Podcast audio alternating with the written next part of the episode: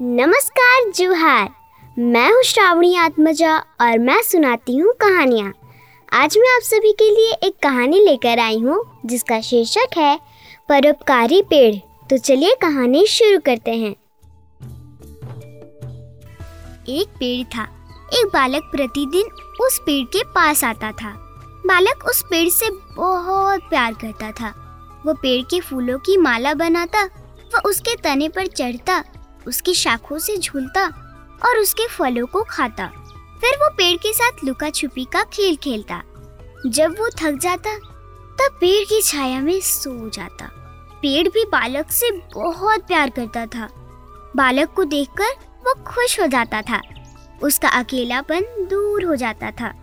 उसे बालक को कुछ भी देने में खुशी होती थी। इस प्रकार कई वर्ष बीत गए। बालक किशोर हो गया। अब वो पेड़ पर खेलने नहीं आता। इससे पेड़ स्वयं को एकाकी अनुभव करता। एकाकीपन के कारण वो उदास रहता। एक दिन वो बालक पेड़ के पास आया। पेड़ बहुत खुश हुआ, लेकिन बालक में अब बालकपन नहीं था। वह किशोर हो गया था। उसने पेड़ से कहा, मुझे कुछ चीज़ें खरीदनी है। उन्हें खरीदने के लिए मुझे पैसे चाहिए। क्या तुम मुझे कुछ पैसे दे सकते हो? पेड़ ने कहा, तुम्हें पैसे की आवश्यकता है? पर पैसे तो मेरे पास है नहीं। हाँ मेरे पास फल है। तुम मेरे फलों को तोड़कर बाज़ार में बेच दो। इससे तुम्हें कुछ पैसे मिल जाएँगे। किशोर फलों को तोड़कर ले गया। किशोर को अपने फल देकर पेड़ बहुत खुश हुआ। कुछ वर्षों के बाद किशोर फिर पेड़ के पास आया। अब वो किशोर से युवक हो गया था। उसने पेड़ से कहा, मेरा विवाह होने वाला है। रहने के लिए मुझे एक घर चाहिए। क्या तुम मुझे एक घर दे सकते हो? पेड़ ने कहा, तुम्हें घर की आवश्यकता है? पर घर तो मेरे पास है नहीं। हाँ मेरे पास शाखाएँ हैं। तुम मेरी शाखाएँ काटकर घर बना लो। युवक पेड़ की शाखाएँ काटकर ले गया। पेड़ का केवल तना शीश रह गया। कई वर्ष व्यतीत हो गए। युवक प्रौढ़ बन गया। वो प्रौढ़ अवस्था में पेड़ के पास आया और बोला मुझे मुझे मछली पकड़ने के लिए एक नाव चाहिए। क्या तुम मुझे नाव दे सकते हो? पेड़ ने कहा, तुम्हें नाव की आवश्यकता है, पर नाव तो मेरे पास है नहीं। हाँ मेरे पास तना बचा है। तुम उसे काटकर नाव बना लो। प्रौढ़ व्यक्ति तना काटकर ले गया।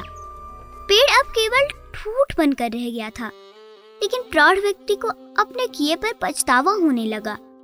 वो सोचने लगा मैं कितना स्वार्थी हूँ। अपनी आवश्यकताओं की पूर्ति के लिए मैंने पेड़ को काट डाला, उसे नष्ट कर डाला। मैं आज तक पेड़ से केवल माँगता रहा हूँ। उसे दिया कुछ नहीं।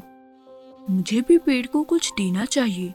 ऐसा सोचकर वो पेड़ के पास आया। उसे देखकर पेड़ बहुत प्रसन्न हुआ।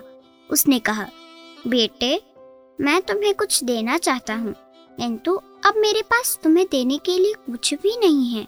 मैं ठूठ भर रह गया हूँ। मेरे फल भी नहीं बचे, जिन्हें तुम बाज़ार में बेच सको। मेरी शाखाएँ नहीं रही, जिनसे तुम घर बना सको। मेरा तना भी नहीं बचा, जिससे तुम नाव बना सको। अब मैं तुम्हें क्या दे सकता हूँ?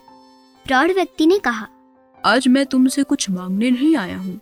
मैं तुम्हारी दशा देखकर दुखी हूँ। मैं आज तक तुमसे सिर्फ़ लेता ही रहा हूँ।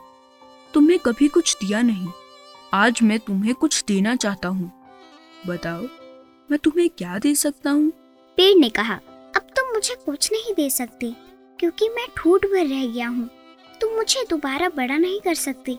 तुम मेरे फल, मेरी शाखाएँ, मेरा तना वापस नहीं लौटा सकते। तुम मुझे दोबारा हरा भरा नहीं कर सकते।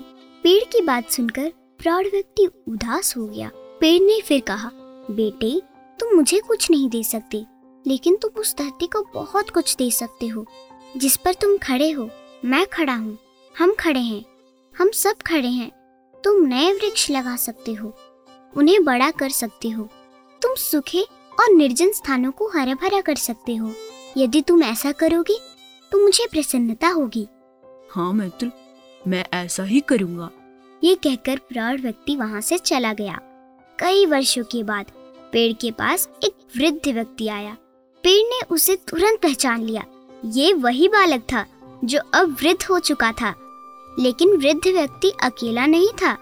उसके साथ अनेक छोटे छोटे बच्चे भी थे, जो अपने हाथों में नन्हे नन्हे पौधे लिए हुए थे। वृद्ध व्यक्ति ने पेड़ से कहा, मित्र, मैंने बहुत सारे पेड़ लगाए। गाँव के स्त्री पुरुष और बच्चों को भी पेड़ लगाने के लिए प्रेरित किया। इस प्रकार अनेक सूखे और निर्जन क्षेत्र हरे भरे हो गए। आज मैं इन बच्चों को तुम्हारे पास लाया हूँ। ये यहाँ नए वृक्ष लगाएँगे, उनकी सेवा करेंगे, उन्हें उन्हें बड़ा करेंगे और यहाँ आकर खेला करेंगे। इससे तुम्हारा एकाकीपन दूर होगा। मैं भी यहाँ आकर विश्राम करूँगा। क्या क्या तुम मुझे विश्राम के लिए स्थान दे सकते हो? आओ, मेरी पीठ पर शांति से बैठ जाओ। पेड़ ने अपने पन से कहा।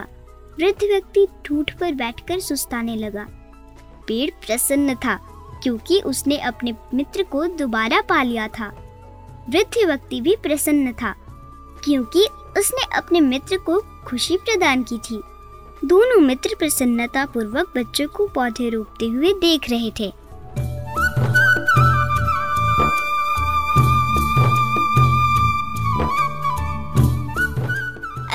आपको ये कहानी अच्छी लगे तो हमारे चैनल को लाइक, सब्सक्राइब और हाँ शेयर करना ना भूलिएगा।